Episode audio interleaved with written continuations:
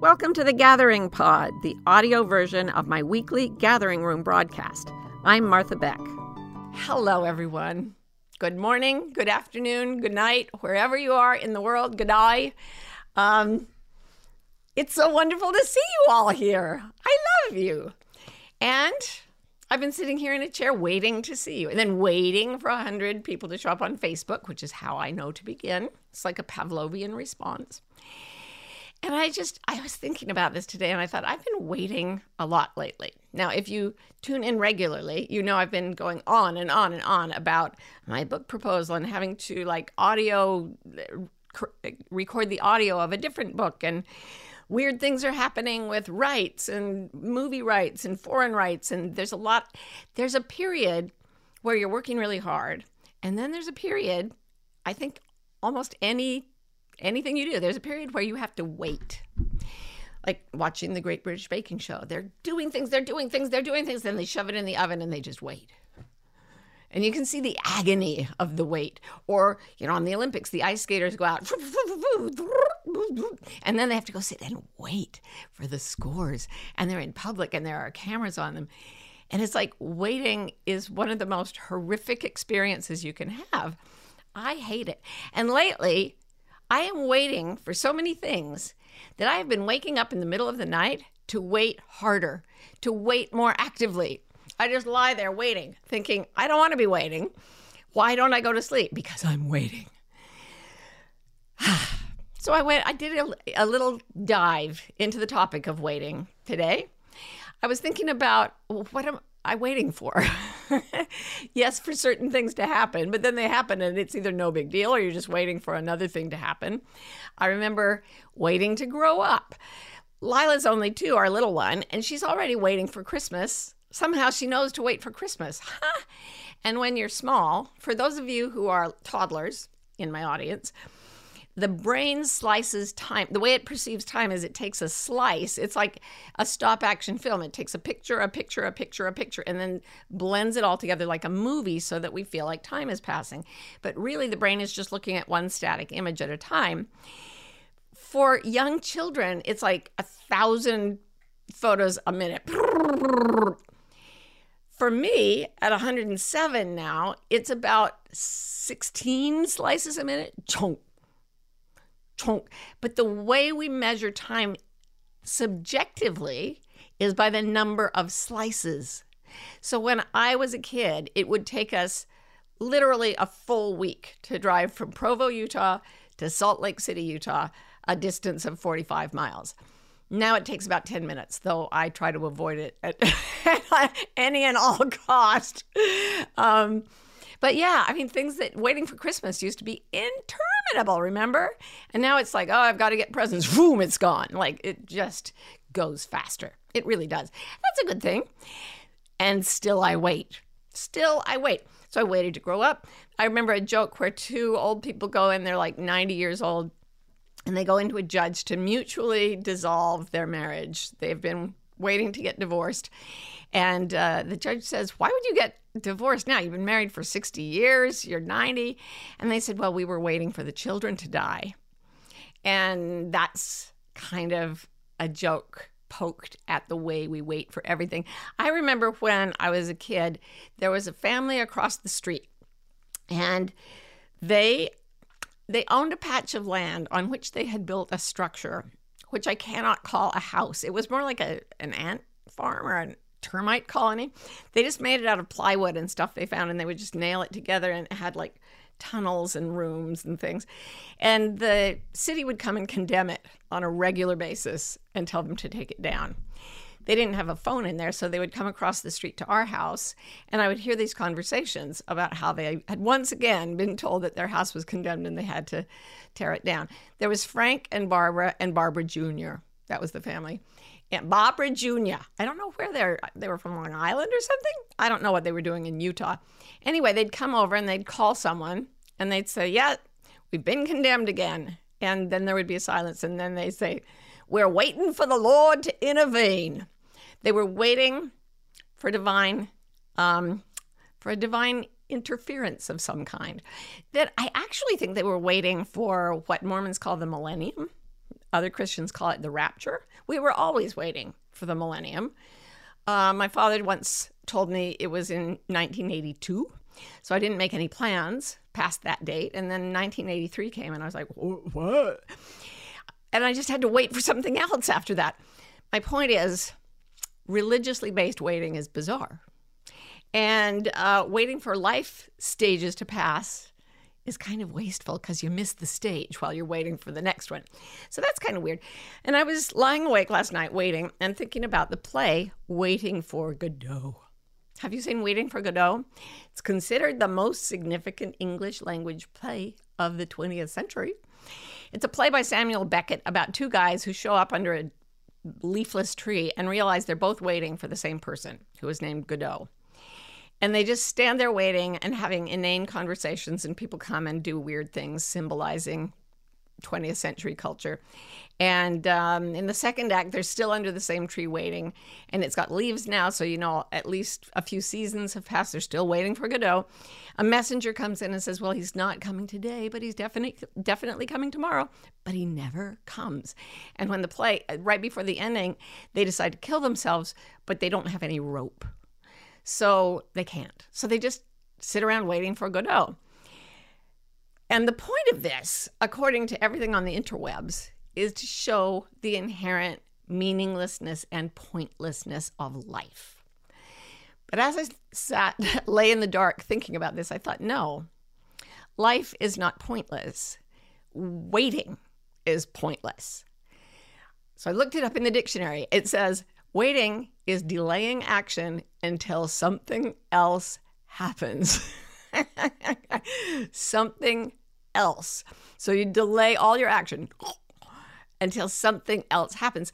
And it's the delay that you're feeling, the frozenness. But here's the deal something else never happens.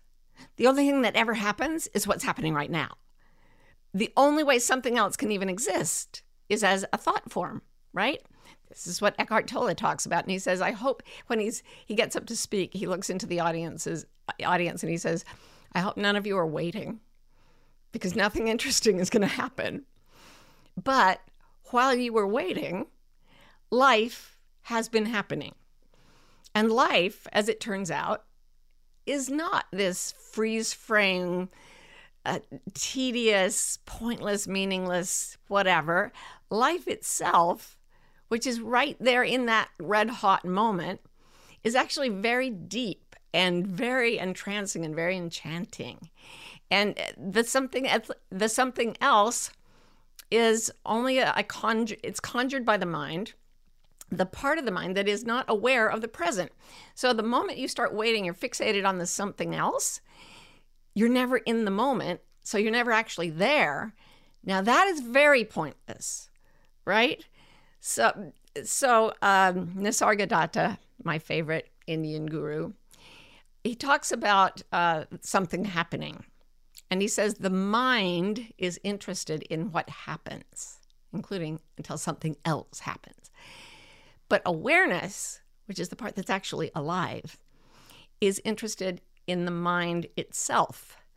The child is after the toy, but the mother watches the child, not the toy. I was thinking about this because I am watching a child wait for Christmas. And it's actually fascinating to watch her little brain develop and to watch what she does next and to know that it's so fleeting and that every week she's different, every moment she seems different. And it is fascinating. The mother watches the child, not the toy. Now, y'all know that I'm really interested in part psychology. And I thought inside each of us, there are a lot of children who are waiting, who are interested in what happens. So we spend all this time, we wait to grow up, we wait to get married, we wait to have kids, we wait to um, be a success in our career, we wait for a promotion, we wait, ultimately, we wait to get old and we wait to die. That's kind of the waiting system of living in a human frame.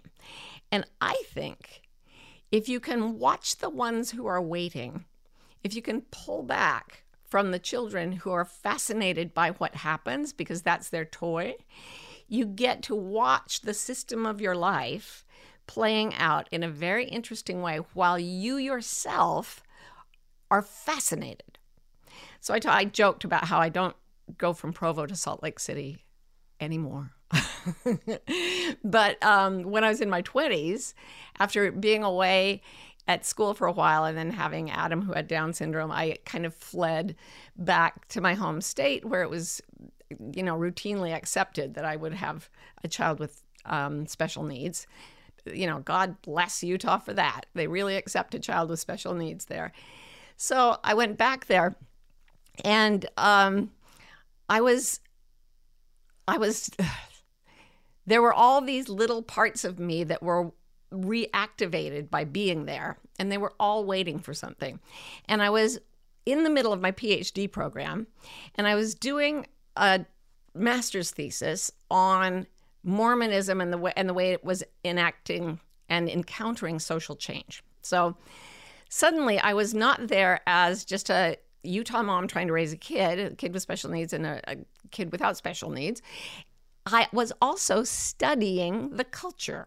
I was watching the people and I was watching the parts of me that had lived in that culture. So I was constantly in the mode of an anthropologist. And I would watch women do things like I went to a, a church meeting there and they were having a lesson on how microwaves, no, it was air fryers, something that cooked things very quickly, was not as righteous as using a regular oven. And I raised my hand and said, Well, aren't ovens kind of not given by God or nature? I mean, aren't they sinful too? Shouldn't we really be putting meat out on sticks in the sun if we want to be really righteous? And the women there were like, no, we can use ovens because God gave us ovens, but not these infernal microwaves and pressure cookers and things. And I would, instead of going, oh, please get me out of here, I was just like, really? You actually think that? Go on. There was a list of things you could do to become like a God. And I swear, one of them was make a cake, but not with a mix. You would not get closer to godhood by making a cake from a mix. But if you made one from scratch, Yes, you were going to be a god, any goddess, any second. So instead, if you've ever seen the Book of Mormon, which is a Broadway play about Mormonism, it it's a beautifully observed, sort of quirky account of what's happening. As the holidays come up, y'all, change your modus operandi when you go to be with your family from tolerating your role in the family and waiting for certain things to happen and waiting for them to be over, change that to observing, observing each thing that happens, observing your own inner reaction to things. Oh my goodness, there's a child part of me coming up. So if I look inside and I ask, which part of me is waiting right now? And I thought, ah, it's 15 years old. There's a part of me waiting for something in my professional life, you know, here in my sixth decade that is only 15 years old. And so I can talk to it. Hello, what are you waiting for? Tell me what you what worries you and where are you and where are you stuck and what would make you happy. So these are two methods that you can use. They're both observation, but one is outside and one is inside. And if you're stuck in a situation where you're waiting for other people to do things, begin to study them to watch how they are functioning and what they're waiting for and how they might be tripping themselves up. As a life coach, I'm constantly watching people and saying, how could that be better? How could they, where are they getting stuck? Where could they set themselves free? It's fascinating. It's enough reason to become a coach right there. And then the second way is to look inward and go, okay, children who are waiting, you are interested in what happens, but I am interested in you. So I know you're waiting for something to happen, but in the meantime, what can I do to help you enjoy this moment? And when you pull your attention, your attention away from the waiting and into this moment with all this stuff happening around you and all this stuff happening inside you, you are actually watching the pageant of a human life play out from inside and outside. And you can start to say, Oh, I'm going to treasure this moment of anticipation before I get feedback from an editor or whatever it is, before I get the news, whatever it is. I'm going to treasure this second. I'm going to love the part of me that is waiting. And if it's screaming for the toy, I'm going to say, Oh, sweetheart, of course you want the toy. It's so hard to wait. What can we do in the meantime? Tell you what I did in the meantime, in the middle of the night. I watched a show about tornadoes and it was awesome. I would highly recommend that.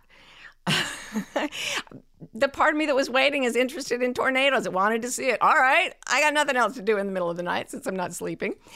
So my point is, if you become the observer of the of the part of you that's waiting and the part of everybody else that's waiting, you drop back into what's happening now instead of waiting for something else to happen. You haven't delayed the action now. And you're in the flow of life. And experiencing that is very, very blissful if you can relax into it and if you can become a very keen observer of how it feels. So I am going to take some questions now. Hello, the lovely peoples. This is Marty, Martha, inviting you to a free masterclass that I have made called Five Paths to Your Purpose. Probably the most common question I get from people is How do I find my purpose? Why don't I feel that I'm on purpose? Well, it turns out there are certain things you have to do to find your purpose, and I broke them down into five, and I made a little masterclass about it. So if you'd like to see it, just go to marthabeck.com slash purpose, and you will be able to watch it without any charge at all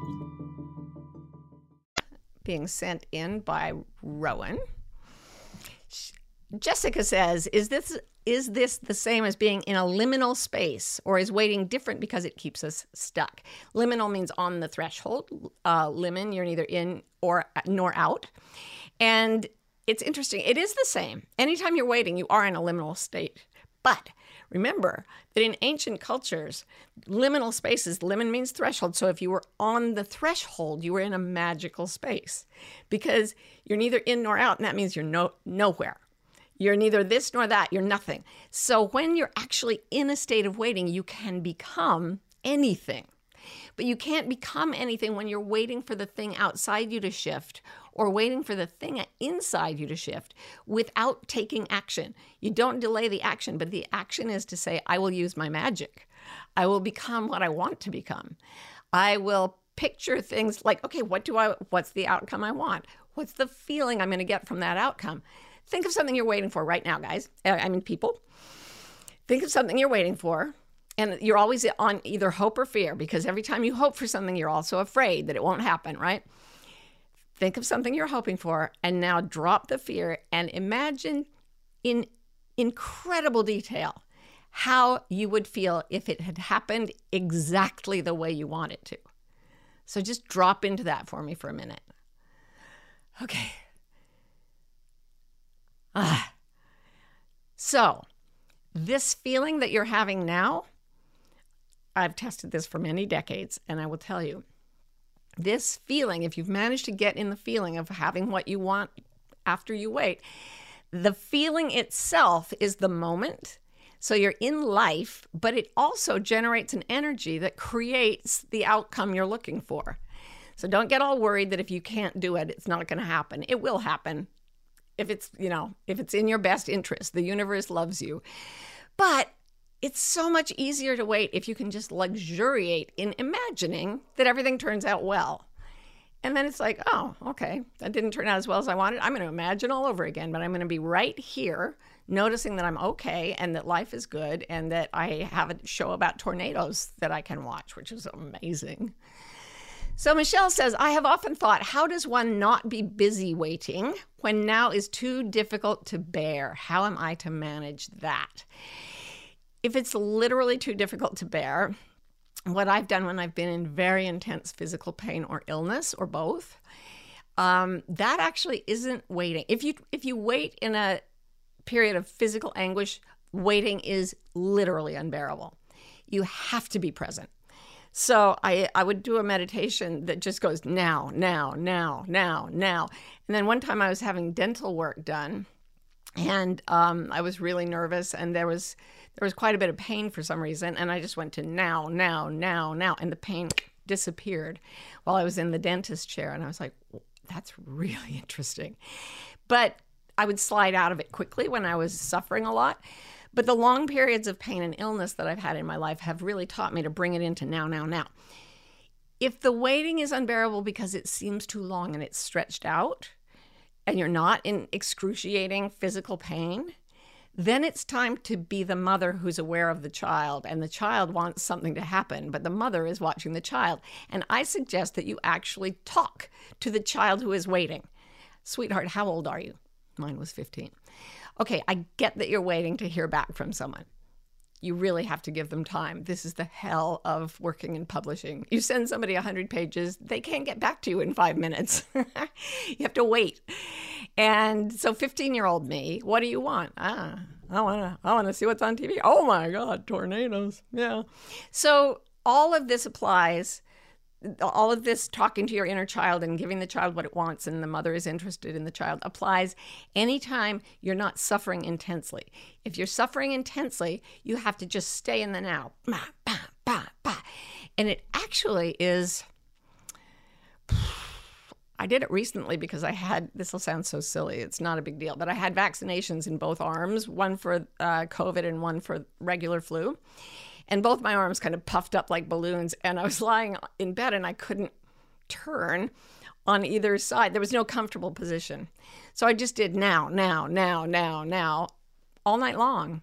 And what's weird is if you're always in now, time doesn't stretch, it passes now. It passes very quickly. It's really, really interesting. And it's really, it's kind of a gift almost of suffering.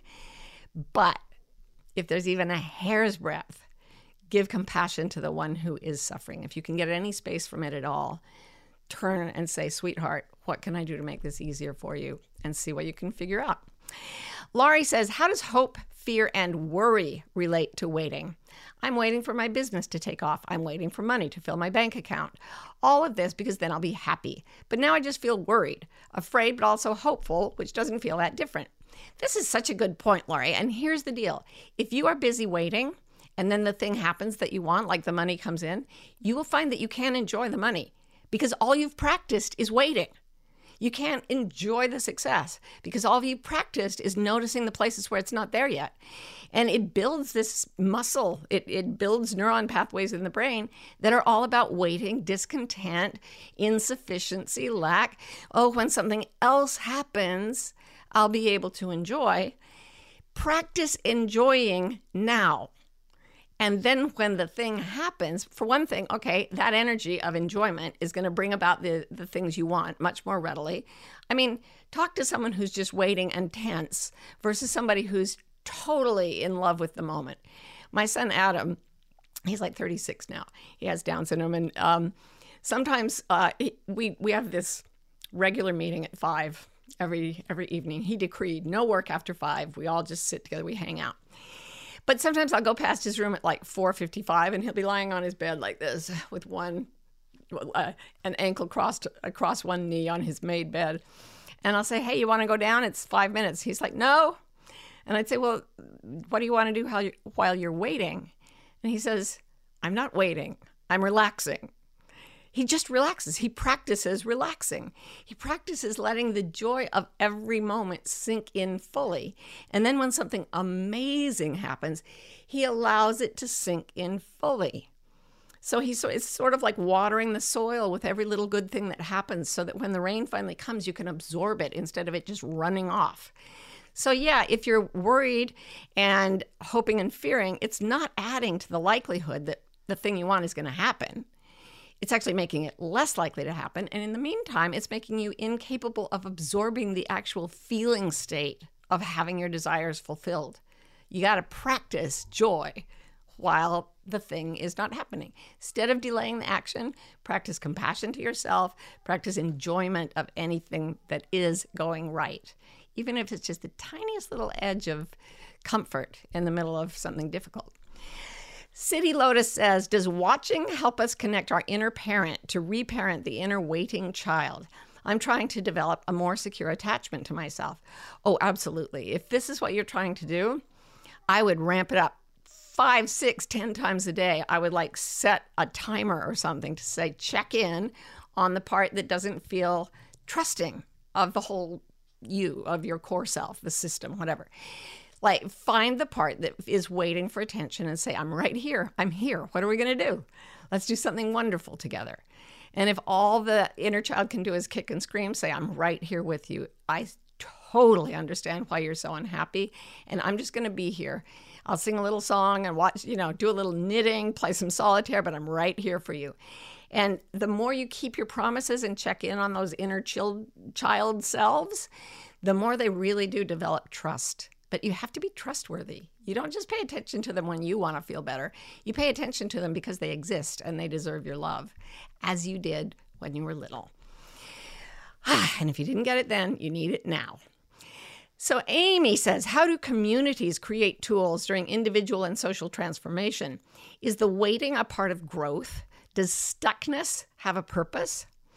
I think sometimes it can help things build up to a critical um, point where there's a breakthrough. And the big example of this was during the COVID pandemic lockdowns when everyone, particularly people in less privileged um, social standing, finally had enough space to not be constantly working for underpayment. Everybody was kind of home, and the indignation, the the outrage, the injustice that had been building and building and building, and so many people finally broke out, and we all started to talk about what I call the reckoning, like coming to terms with racism, sexism, the horrors of our culture, and I think they were bigger because they'd been waiting. And actually, that's why you want to always be addressing what's happening now, now, now, now, because if you don't address it now, it's going to come up later. Um, if you don't enjoy now, you're not going to enjoy it later. So I think communities and individuals wait until they reach a critical limit. And you know what I'm waiting to see um, on that front now? I'm waiting to see how we all react to climate change. Because I can tell you from my TV show, the tornadoes are getting way worse and it's going to keep getting worse until we do something about climate change. I sat there thinking, when are we going to do something? uh, I will do my best. I hope you will do your best. We'll all get together and do our best and stop waiting on that one. Danielle says, Why does waiting feel like anxiety? Is it part of the need to detach? The waiting really is the hardest part. It's horrible. But here's the thing waiting doesn't call, cause anxiety, anxiety causes waiting. Because anxiety takes you out of experiencing the pleasures of the moment. I've done an exercise many times on the gathering room where I just ask you to think of things you love with your senses, things you love to see, hear, smell, touch, um, taste. And then imagine all those things at the same time. You know, you're in a pine forest in the rain, eating chocolate and getting a foot rub with a cat purring next to you. And as you drop deeply into just an imagined situation of pleasure or joy, anxiety goes away and you're in the moment. There's no waiting when there's not anxiety. There's just what do I have to enjoy? And that's how animals live. They're just enjoying. That's how dogs are. That's how cats are. They're not as anxious as we are. Sarah says, When you're waiting, how do I develop my trust muscle? By making promises and keeping them. So you say, I what do you want? You want to you want to watch a TV show? I will find you one you want to watch in the middle of the night. I will find you something fun to read. I will take you outside for a walk. I will take you to feed the ducks the way you did when you were little. I will do and then keep your promises immediately because the child is waiting, waiting, waiting. And if you give them what they want immediately, they learn to enjoy, enjoy, enjoy. And there's the most, like, I started doing this 30 years ago, and it's absolutely the most tickling feeling to ask yourself what you want, get an answer, and then give yourself something. And usually it's something very modest. And the, the things that bring us joy are so simple. They really are. I know that's a cliche, but it's really true. So, yeah, give yourself promises and then keep the promises and trust develops. And finally, Donna says, Is it possible to become dependent or addicted to waiting? Because that means you really don't have to take action. I'd rather wait for some things than make hard decisions. Oh, Donna, you have mined an entire vein of gold on this topic. That is so true.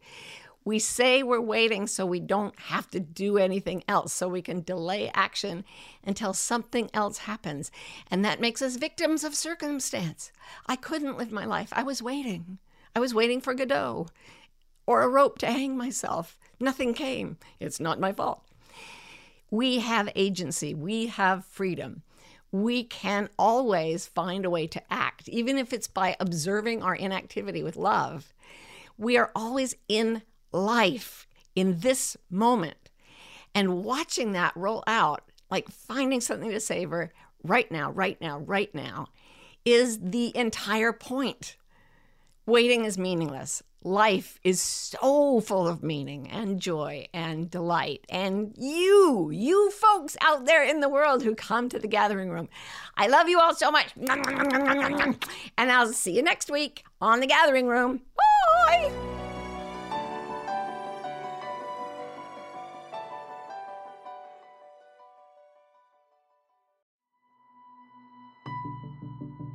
It's a bewildering moment to be alive. That's why Martha Beck, Me. and Rowan Mangan, me, created Bewildered, the wildly successful podcast for people trying to figure it out. Most of us are trying to fit society's expectations about how we should live, which is stressful and confusing. On Bewildered, we look at topics like perfectionism, What it means to have enough, anxiety, and creativity to see where the culture may be pushing us all away from the lives that truly fulfill us. if you're bewildered, if you want to think and you love to laugh. Come join us. For almost 30 years, I've been teaching people to do something that I call reading your internal compasses. I believe we are all born with direction finding mechanisms that are inherent in us and will help us find our best destiny. Uh, a few years ago, though, I realized that a lot of people were getting very, very anxious. And this is true. Anxiety is going nuts all over the planet. So I spent five years researching and writing a book about how to read your compasses and lower the anxiety that's getting between you and your right life. And I'm very excited about the book. It's coming out in 2025, but I would love to teach you about it before the book comes out. So this summer, I'm doing a course called The Wayfinder's Compass Moving Beyond Anxiety. And you can check it out by going to marthabeck.com slash compass, and we will have a fabulous time putting you on course for your North Star.